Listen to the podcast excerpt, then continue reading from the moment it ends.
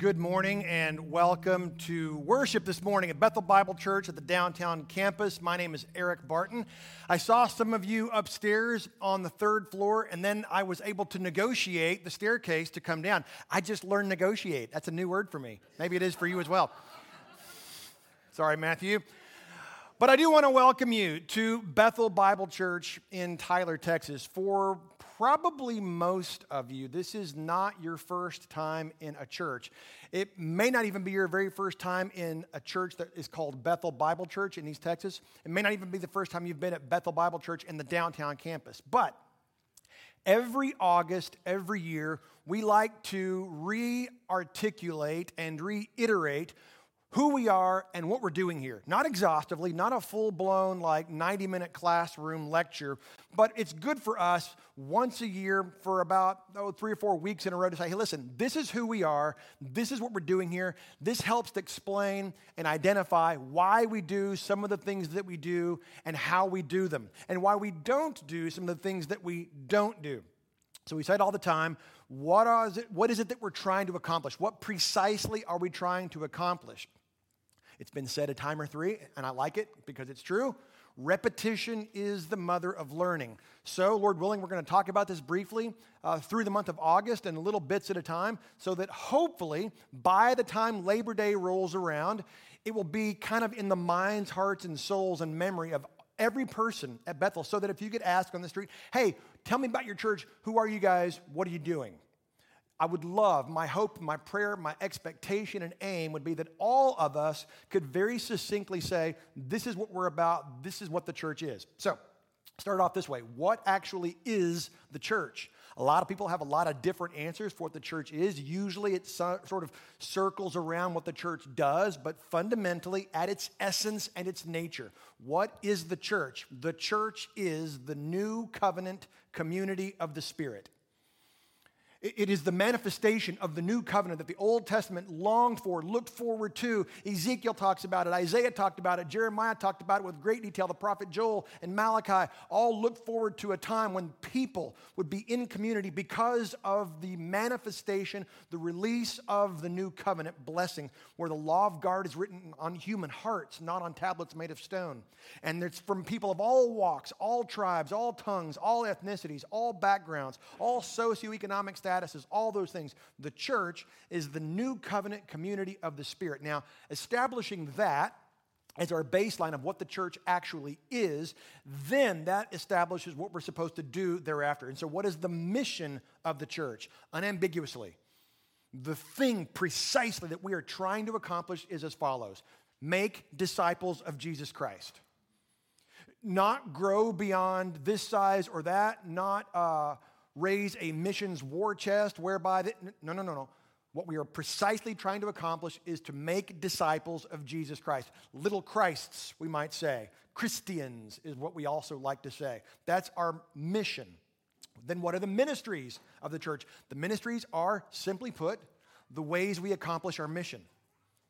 It, it's a very intelligent progression. The essence of the church is the new covenant community of the Spirit. The mission is to make disciples of Jesus Christ. The ministries are how we make disciples of Jesus Christ. So sometimes that looks like worship, sometimes it looks like life group Bible studies, sometimes it looks like service projects, sometimes it looks like international missions. That's the mission and the ministry of the church. The gifts of the church, now it gets granular, now it gets personal. The gifts are simply how you accomplish the ministries. The ministries are how we accomplish our mission because of what the church is.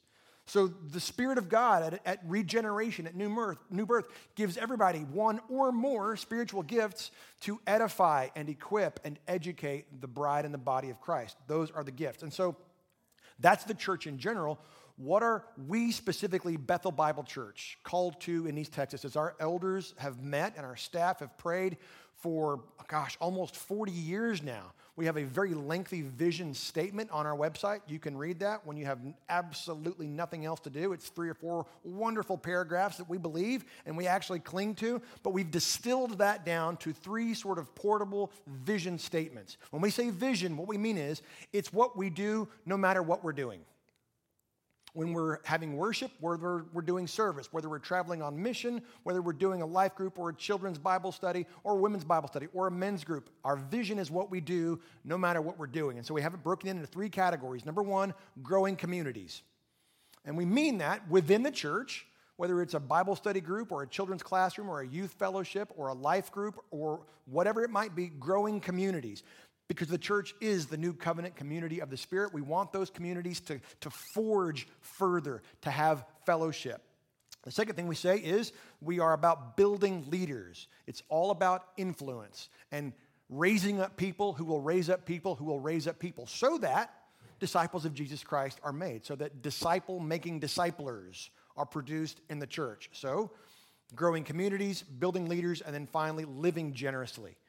That is to be our jersey. That's what we walk around town and in our communities. We are those people who give their lives away because we've been given the life of Jesus so fully, so generously. So, growing communities, building leaders, living generously. That's our vision. No matter what we do, that's what we're doing. But then I get asked the question all the time uh huh, that sounds really sweet and that's really cute. That's a nice travel brochure. But what do you actually do? Okay, great question. It's also very simple. And it's nothing new under the sun. It's quite literally what the church has been doing for the last 2,000 years. And so we haven't really glitzed or glammed this up a whole lot. It's what the church is to have done for the last 2,000 years. Our strategy has three prongs to it. Number one goes like this expository preaching. Because we believe in the inspired and inerrant and sufficient Word of God, everything else hangs off of that. We believe that this book not the ESV translation by Crossway Publishers, although they've done a good job. No, no, not this book, but God's holy, inspired, inerrant, and sufficient word. And so we teach God's word. We want to teach, as Paul told the elders from Ephesus on a beach in Miletus in Acts chapter 20, we want to teach the full counsel of God. And the only way we do that is by walking through all of Scripture, teaching the text in context. This book is not written to support my ideas and my axes to grind. It is about what does God think and say, and then how do we apply that to our lives in this time and space. So, our first strategy is expository teaching. That impacts how we do life groups, women's Bible studies, men's groups, youth ministry, children's ministry, even what we do in the nursery. Second strategy is the multi site model. We commute to where the communities are. Our strategy has not been to build some massive, monolithic, centralized hub where everybody all over East Texas has to come and experience the same indigenous expression. Nope. We go into different pockets of East Texas and say, This is where your life and your community is. Jeremiah 29 7 Seek the welfare of the city, for when the city prospers, you shall prosper. Build homes there, plant gardens, find wives for your sons. And I'm trying so hard on that last part. It's really, really tough. But we want to engage in the community. We want to invest our lives in the community. We're trying to find someone that, you know, is cogent and someone, we're, trying. But we do that all over the communities of East Texas. That impacts our life groups. Our life groups are little indications of our multi site strategy where we have life groups meeting in people's homes all over the city. That we have decentralized discipleship and decentralized elder shepherding leadership. We don't have just one central elder board that sort of uh, hands down papal decrees from on high. No, there are deacons and elders and staff at this campus and at all of our campuses who love and lead and guide and guard the people of this campus. So, our strategy is expository teaching, the multi site model, and then, very broadly, intentional missions. We don't give uh, cooperatively to some massive central program or repository. We, as Bethel, an independent, autonomous, non denominational, conservative, Protestant, evangelical Bible church, we are very strategic in our missions, and there's four categories of missions that we go after. We want to be about unreached people groups, which are hard to reach, hence them being unreached. We want to go after international students, both here in Tyler and all over Texas and, and the nation, where international students come in. We want to give them the gospel and equip them to go back to their home countries where they can be then givers of the gospel. We want to be involved in church planting.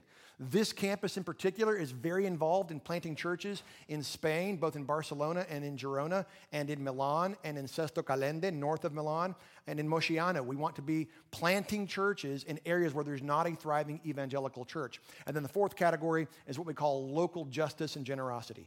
Things that are going on in our community that need our resources, our time, attention, and prayer. Things like the Bethesda Clinic, things like For the Silent that advocates for children in trafficking scenarios. Those are the things we do. That's our strategy. Nothing glitzy, nothing new, but to be about expository preaching, multi site model, and intentional missions. That's who we are. That's what we're doing here. Because the church is the new covenant community of the Spirit, and we get the privilege of prayerfully discerning what does God have us to do in our context and setting with the people and the resources that He's given us. So, with all of that as a run up, I want to now pivot to one of the things that we do strategically, which is expository teaching. Last week, we opened up the Gospel of Luke in chapter 4, and we started looking at the life of Jesus. And Matt's already mentioned this his temptation as he is called and led by the Spirit to go into the wilderness and to be tested. Last week, we looked at the life of Jesus and we said that Jesus is the man. And really, that's sort of cheating because that's the theme of the entirety of the Gospel of Luke is that Jesus is the man. Not just our righteousness, though he is, he's also our example. We're going to continue in Luke chapter 4 this morning, and we're going to see through this text, our big idea for the morning is connected to what we looked at last week our big idea for this morning's passage goes like this Jesus gets it done. And I think sometimes we forget that. Jesus gets it done. Maybe not what we want done, but always what he wants done. And we're going to see that played out here at the back half of Luke chapter 4. So I'm going to pray for us, and then we're going to dive into this text and see what God has for us. Father, would you, by your Spirit, illumine your words so that we, your people, could see what you see, know what you know, and love what you love. We pray, God, that you would bring to our hearts and minds the glory and the goodness of the gospel. And we pray all these things in the power of your Spirit and in the name of Jesus. Amen. Now, it's always fun to preach through a passage from the Gospels because it gives us a chance to just look and consider and really think through Jesus I don't know about your church experience or your background with spiritual growth, but you talk a lot about Jesus. You probably hear a lot about Jesus, but when we actually pause and we look at him, what was he like? Have you ever just allowed your heart to just beat out of your chest an affection for Jesus? Man, that guy, he's so great. He's so compassionate. He's so wise. He always does the right thing. He always says just the thing that I never say. He cares about people in a way that I just never really seem to. That Jesus, he's amazing. And that's how we want to go into a gospel is looking at the life of Jesus and falling ever and ever and ever more deeply in love with Jesus because Jesus is the one who exegetes the Father. That's what John 1:18 says. He is the one who makes God known. What is God like? People all over the world through space and time have wanted to know. What's God really like? Jesus. He's good. He's compassionate. He's tender. He's amazing. He's wise and he loves us. So, we are in the Gospel of Luke, chapter 4. I'm going to begin reading in verse 14. Remind you that last week we walked through the temptation of Jesus in the wilderness that Matthew 4 talks about, that Mark 1 talks about. We're going to continue on here in Luke 14, beginning in verse 14. And Jesus returned in the power of the Spirit to Galilee, and a report about him went out through all the surrounding country, and he taught in their synagogues, being glorified by all. Now, this is a super brief two verse summary of the Galilean ministry of Jesus. It could have taken chapters and chapters and chapters, but Luke gets right to the point.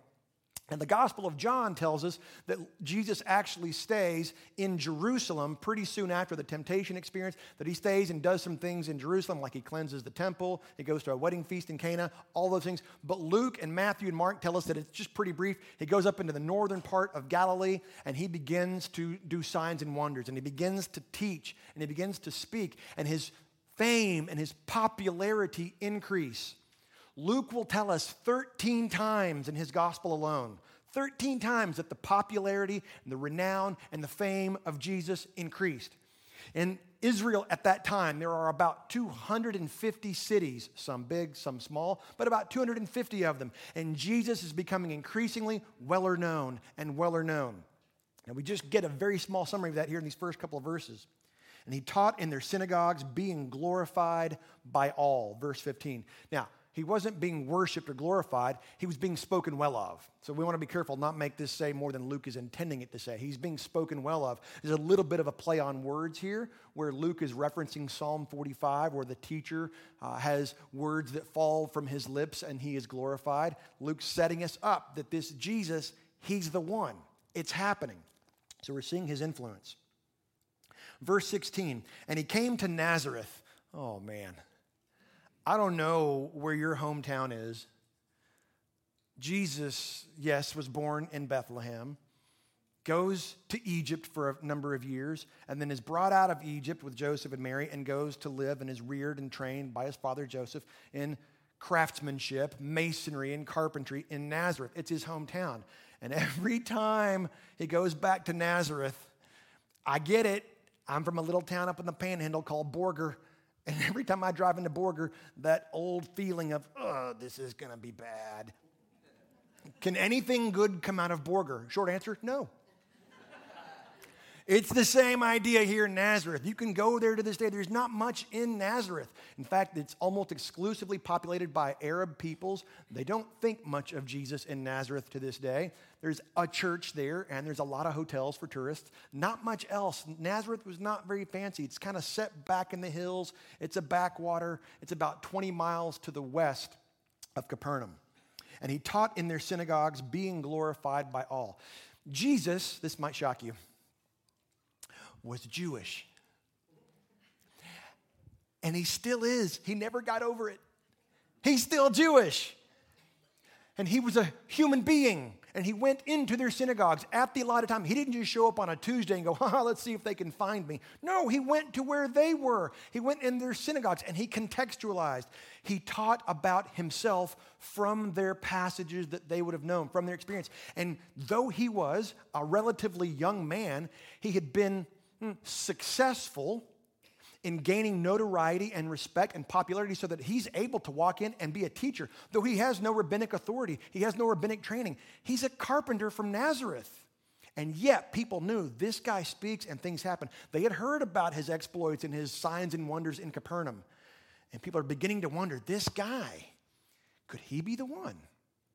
But we have to also remember that there were many guys who had risen and fallen during Jesus' day. Before Jesus comes, there are other people who rise up. Achnoel, who said, I am the Messiah, and he gathered to himself a whole bunch of followers and led a revolt, and then was summarily executed and skinned alive by the Romans. That's a bad day. Bar Kokhba and all these other guys who would gather to themselves a following and say, I am the Messiah, follow me. And some people would, and then they would be dead and stay dead and are still dead. So they're seeing that this Jesus, this carpenter from Nazareth, well, maybe it's him, maybe it's not, but they're beginning to think that he could be the one. They'd heard about what he had done with the 5,000 men being fed and the, the thousands on the other side of the lake that had gotten fed. They're beginning to wonder and ask the questions. So he's in their synagogues and he's being glorified by all. Verse 16, and he came to Nazareth where he had been brought up. And as was his custom. See, we forget sometimes. I think Jesus just loved people even people that were going to disagree with him, even people that didn't see things the way he saw them, even people who had a different perspective, perhaps even politically. I know it's hard for us to imagine, but just go with me on that. He loved to assemble with people, as was his custom. He went into the synagogue, and on the Sabbath day, that would be Saturday, and he stood up to read. So he's given the privilege to stand up and read from Torah, what they would do in those days. They would read a passage from Torah, from the Pentateuch, written by Moses, Genesis through Deuteronomy, to demonstrate and to depict this is what God did, this is what righteousness looks like, this is what is required of man. And then they would read a passage from the prophets to say, this is what God will do. This is what God has done, what is expected of man, and this is what God will do. This is what we are to look forward to.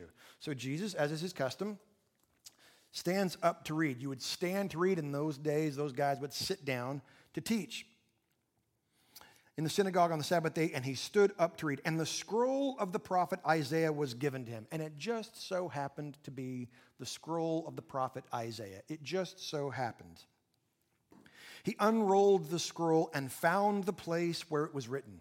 He's very deliberate, very intentional, very precise. He goes to the exact spot in Isaiah. And if you've ever happened to thumb through Isaiah, that's a long scroll, y'all. Isaiah is this marvelous book. It's sort of a mini Bible. Isaiah, well, it was written about 750 years before first advent, before the coming of Christ.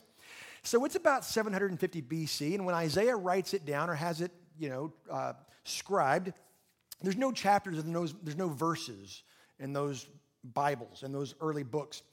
And so it's a little bit coincidental, but Isaiah itself is a mini Bible. In our versions today, there are 66 chapters. Well, there's 66 books in our Bible.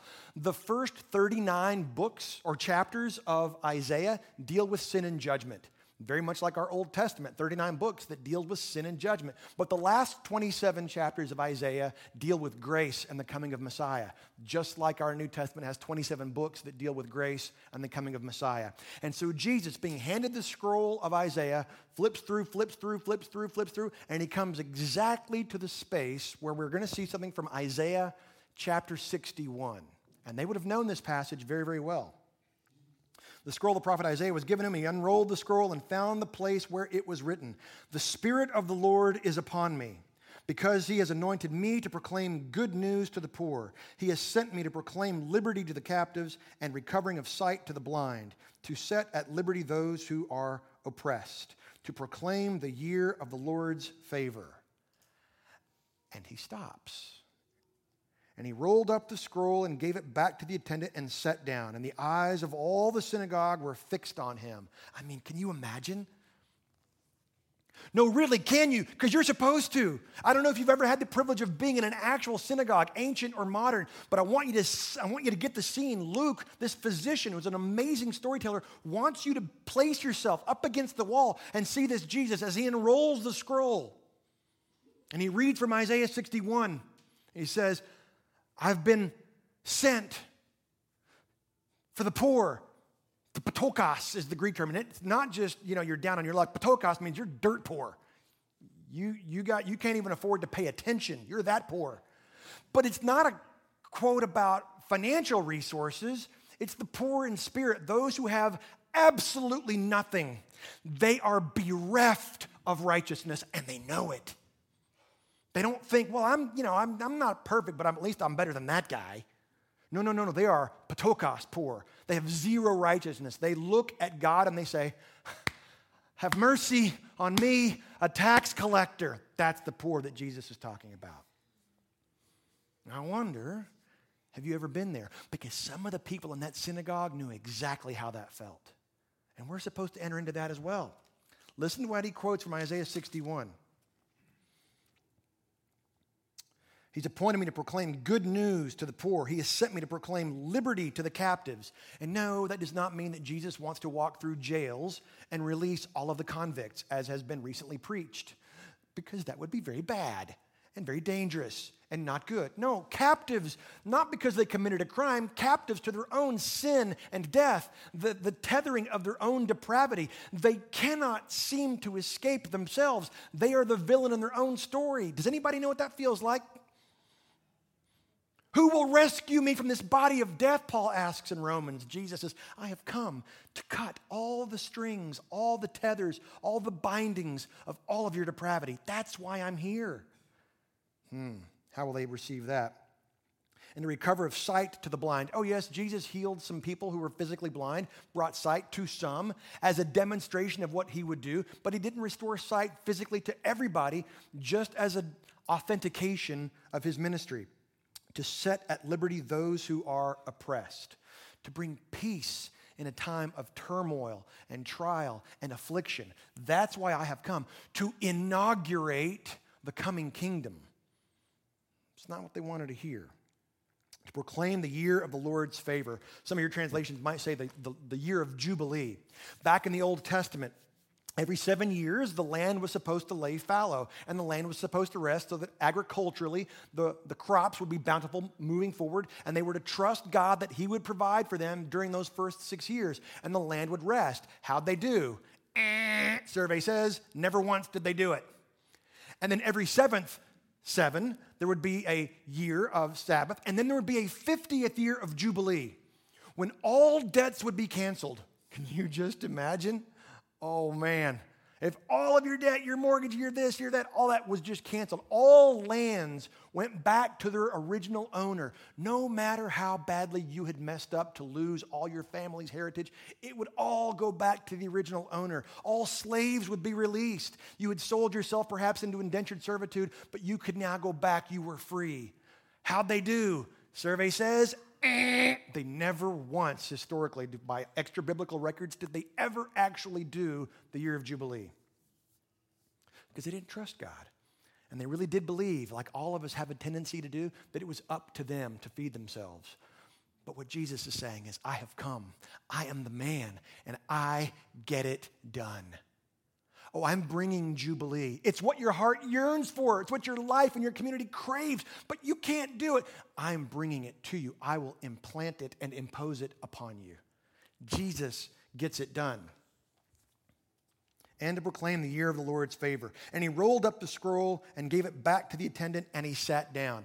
Very conspicuously, if you know your Bible, Jesus, well, because, you know, he's the Son of God, he can do this he sort of misquotes Isaiah 61. In Isaiah 61, verses 1 and 2, he says, I have proclaimed the Lord's favor to preach to the poor, to the captive, to the, to the oppressed, and to announce the Lord's vengeance. But Jesus omits that bit. Oh, there will come a time when he will, in fact, come and announce the Lord's vengeance, but not yet. There is a window between his preaching to the poor and the release of the captive and the coming of vengeance. We hold to that. We call that the age of grace, the age of the church, the new covenant community of the Spirit. Jesus intentionally leaves that bit out, and they're waiting for it. They kind of want to hear, like, oh, you're going to proclaim vengeance on those darn dirty Romans. Oh, no, Jesus isn't going to do that. He's not going to say that rolled up the scroll, gave it back to the attendant, and he sat down. And the eyes of all the synagogue were fixed on him. Verse 21. And he began to say to them, Today, this scripture has been fulfilled in your hearing. Um, wow. That is a very direct way of saying, um, I'm the Messiah, which is sort of insane. I mean, it would be like one of our seventh graders walking up and going, Excuse me, I hate to interrupt, but I'm the Messiah. Go, Get out of here, kid. That's sort of what happens here. Today, this has, been, this has happened in your hearing. And all spoke well of him and marveled at the gracious words that were coming from his mouth. Again, this is a Psalm 45 reference. And then someone goes, Wait, wait, wait, wait a second. Isn't this Joseph's boy? Yeah, they made me a coffee table. The leg fell off. What in the world? Hey, Messiah? Yeah, no, I don't, I don't think so. That, isn't this Joseph's kid? And he said to them, he knows what their hearts are. He knows what they're thinking. He says to them, This Jesus guy, gosh, he just does things that I wish I would do. Listen to how he responds. Doubtless, he says, you will quote to me this proverb Physician, heal yourself, which is a polite Semitic way of saying, I know, what you want now is for me to prove it. I've just declared to be the Messiah. You want proof. Because they had heard about his signs and wonders in Jerusalem and in Capernaum. Doubtless, you're going to ask me to prove this.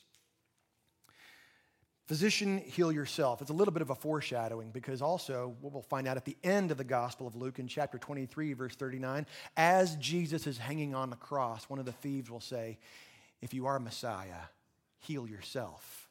So this is a foreshadowing of how it's going to go with Jesus. What we have heard you did at Capernaum, do here in your hometown as well. Hey, you did it in Capernaum. This is your hometown. Now we like you. We sure would like some snacks, Jesus. Jesus is saying, I, I didn't come to offer you snacks or to give you a little stimulus. No, no, no, no, no. I've come for so much more than that. And he said, Jesus answers, Truly I say to you, no prophet is acceptable in his hometown. Oh, it's a great line. But in truth, I tell you, there were many widows in Israel in the days of Elijah, when the heavens were shut up three years and, a, and six months, and a great famine came over all the land. And Elijah was sent to none of them, but only to Zarephath in the land of Sidon, to a woman who was a widow. Back in Elijah's day, Jesus says, Y'all remember, it was a bad deal. There was a famine, no rain for three and a half years, and there's a whole lot of widows in Israel. But you know who God went after? A Gentile. Because Israel would not bend the knee, Israel would not soften the neck. They rebelled, they would not repent. And so God sends Elijah to a Gentile woman, the down and the out. And then Elijah passes the mantle of his ministry to a guy named Elisha. Jesus continues. And there were many lepers in Israel in the time of the prophet Elisha, and none of them was cleansed, but only Naaman the Syrian. Oh, so when Israel failed and would not repent, God sent Elijah to a down and out Gentile woman. Israel would still not repent and bend the knee and soften the neck. God sent Elisha to an up and out Gentile man. Jesus' point is a foreshadowing. I'm going to get this done.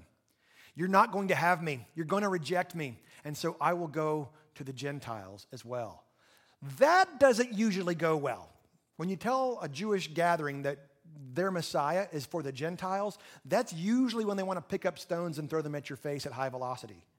Sure enough, when they heard these things, all in the synagogue were filled with wrath. You got to credit these folks. They can turn on a dime, yeah? Like, he's amazing. Just listen to what he says. It's awesome. We love that guy. Like grace falling from his lips. Kill him! Kill him dead! Like, I've had sermons that way. I know how this feels, but not quite that intense. It's a pretty fast pivot. And they rose up and drove him out of the town and brought him to the brow of the hill on which their town was built so that they could throw him down the cliff. A little bit of a foreshadowing. They will reject, they will try to kill him, and ultimately they will succeed, but not yet. It's not his time. Jesus will get it done. You can go to this spot today. It's called Mount Precipice, just on the outskirts of Nazareth. And sure enough, if you were to fall off of that, well, that would be the last thing you said. Whee! Jesus, amazingly, here in verse 30, but passing through their midst, he went away. No, he didn't pull out a whole bunch of throwing stars and a whip and a chair. He just, it wasn't his time. He just walked off and left them all standing there like, what just happened? It's a wonderful story that Jesus, all along from before the foundations of the earth, knew his program, knew his purpose, and he loves his people. And Jesus gets it done. So, three very quick things that we can take away from this. And when I say quick, I mean actually very quick for once. Three quick things that I hope are helpful as, I, as we walk around outside of this building and around in our worlds. Number one goes like this The Spirit is the source of strength. We've said it before, we're going to continue to say it as we're in the Gospel of Luke. Jesus is not merely our righteousness, though he is, and that's marvelous. He's also our example. Jesus is the man, but he laid aside his divine prerogative. And everything he did, everything he said, everything he thought was in the intentional, volitional power of the Spirit. He withstands the temptation because he's led by the Spirit. What he says here in the synagogue in Nazareth is because he is in the Spirit. Now, that's not easy for you and I because you and I still struggle and wrestle with a sin nature. But we cannot fall into the trap of thinking, well, yeah, Jesus was great now, but he was God. Jesus was 100% human, and he still is. The source of strength is the Spirit. I don't know if you've been watching the Olympics at all. And if you have, that's okay, there's grace for that. And if you haven't, that's okay, there's grace for that as well. But you'll hear the commentators every now and then after a wonderful performance say, wow, what an inspired performance, as though something just came on the weightlifter.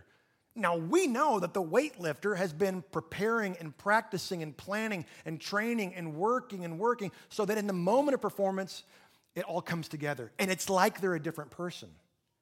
In the same way, Jesus has been preparing for all of his earthly life for now 30 something years and looking forward from eternity past. He's been planning and preparing. He knows the Word of God because he is the Word of God, so that when the Spirit leads, he doesn't become a different person, but he does precisely what he's intended to do in the power, the loving leadership of the Spirit. The Spirit is the source of strength. Not you, not me. But we do get to train and to know His Word, to be around His people, so that when we participate with what the Spirit is doing, incredible things actually do happen. I wonder if we ever actually expect that. The life of Jesus says that we should. Number two, if the Spirit is the source of strength, number two, Scripture is the source of seeing. I love the fact that not just Jesus, but Paul and Peter and all the other writers of the New Testament again and again and again will say, This is happening. It's that. Joel talked about it in chapter 2. Micah talked about it in chapter 4. Moses talked about it in Genesis 3. It's happening. You guys, you guys, it's Jesus. It is impossible to know God apart from His Son, and it is impossible to know His Son apart from His Word. Can I say that as dogmatically and emphatically as I possibly can? Scripture is the source of seeing. We cannot make sense of our world. We cannot make sense of our God apart from Scripture. And I don't mean a cursory skim where you go, oh, look at that. David killed the lions. And no, no, no. There, there's a whole lot more there. Daniel and the ark and all those great. No, no, no, no, no. Read that's why we do expository teaching. We want to teach the text in its context so that we can extract meaning and apply it to our lives here and now. Scripture is the source of seeing. And then, third, the Savior is the source of success. Now, save your emails. When I say success, I don't mean material prosperity, happiness, and wealth. No, I don't mean that at all. I'm talking about the program of God with every believer and his church. Jesus gets it done. When we align our projects and goals to His, we can have peace and joy and fulfillment knowing that Jesus will accomplish what He sets out to do. Jesus gets it done. Along the way, our success is not any outcome. Our success is actually drawing increasingly close to our Lord and to our Savior. We look at His life and we love Him more and more and more, and we long for His appearing. See, Jesus gets it done. And I don't know where all of you are this morning. Maybe you're Naaman and you just you're just riding high. You're a, a powerful, wealthy person who's got no issues yet. But Jesus has come to release you from whatever will afflict you. Maybe you're the, the, the woman in Zarephath who is just in a down and out, horrible, desperate situation. Jesus comes to preach release to the captive and the poor and Jesus gets it done. So if this morning, I want to be as direct as I can. If you're not a believer, if you know a lot about God perhaps in the church and Jesus and maybe even Bartimaeus who was once blind, well, you don't know Jesus. I want to invite you to believe. And when I say believe, I mean you give in to the call to place all of your weight, all of your being on the truth and the reality that Jesus is the Son of God, that He takes away the sin of the world, that He lived, He died, he satisfied the demands of the law with a perfect life. He satisfied the wages of sin, which is death, when he died, and he rose again, meaning God accepted it. And he will come again. And in the meantime, we get to make little me's of Jesus. This Jesus gets it done. And I pray that you and I will know him increasingly. Let's pray together. Father, we thank you for the life and the ministry of Jesus as we see it inaugurated here in Luke chapter 4. Father, I do pray if there's anyone here who does not know you, who is not indwelled by your Spirit, who is not encouraged by the Spirit illumined reading of your word, would you move irresistibly in their lives and lead them into a saving knowledge of your Son, Jesus?